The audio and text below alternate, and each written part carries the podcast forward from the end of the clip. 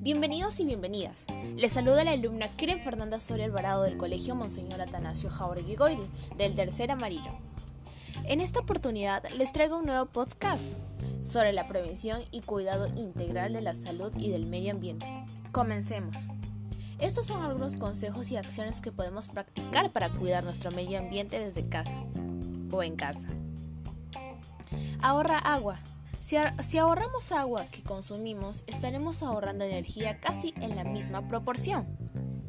Una familia media deja los gastos un 1% de sus ingresos y más de un 17% en energía, de la cual casi un 4% es directamente proporcional al consumo de agua. Separe la basura. Debemos separar la basura para disminuir la cantidad de residuos que van a los rellenos sanitarios y al mismo tiempo rescatar los materiales reciclables, aprovechar la basura, orgánica y separar los residuos altamente contaminantes para evitar que dañe a la población y a los ecosistemas. Planta árboles. Los árboles producen oxígeno, purifican el aire, forman suelos fértiles, evitan erosión, mantienen ríos limpios. Por eso debemos de plantear un árbol en nuestra casa o comunidad en la que vivamos y así tener una buena calidad de vida. Evita dejar los aparatos enchufados.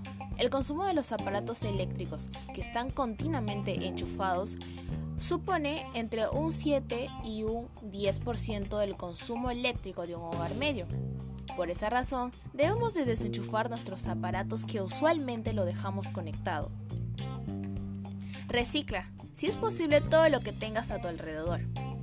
Al reciclar, le damos una, buena, una nueva calidad a los materiales como el vidrio, el papel o el plástico. Por lo tanto, no hay que hacer uso de, de nuevas materias primas para fabricar productos. Por ejemplo, si reciclamos papel, evitamos la deforestación y ayudamos que los bosques puedan recuperarse.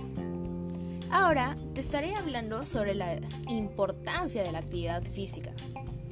El ejercicio físico ayuda a las personas a perder peso y reduce el riesgo de desarrollar algunas enfermedades como obesidad, diabetes tipo 2 e hipertensión. El ejercicio físico puede ayudar a mantener un peso saludable y adecuado para usted. Estas son algunas actividades físicas que puede realizar en casa. Camine durante media hora, establece circuitos de ejercicios, baile al ritmo de la música, realice acciones manuales, etc. Bueno, eso es hora, es hora de culminar este pequeño podcast. Espero que le haya gustado el tema. Gracias y bendiciones.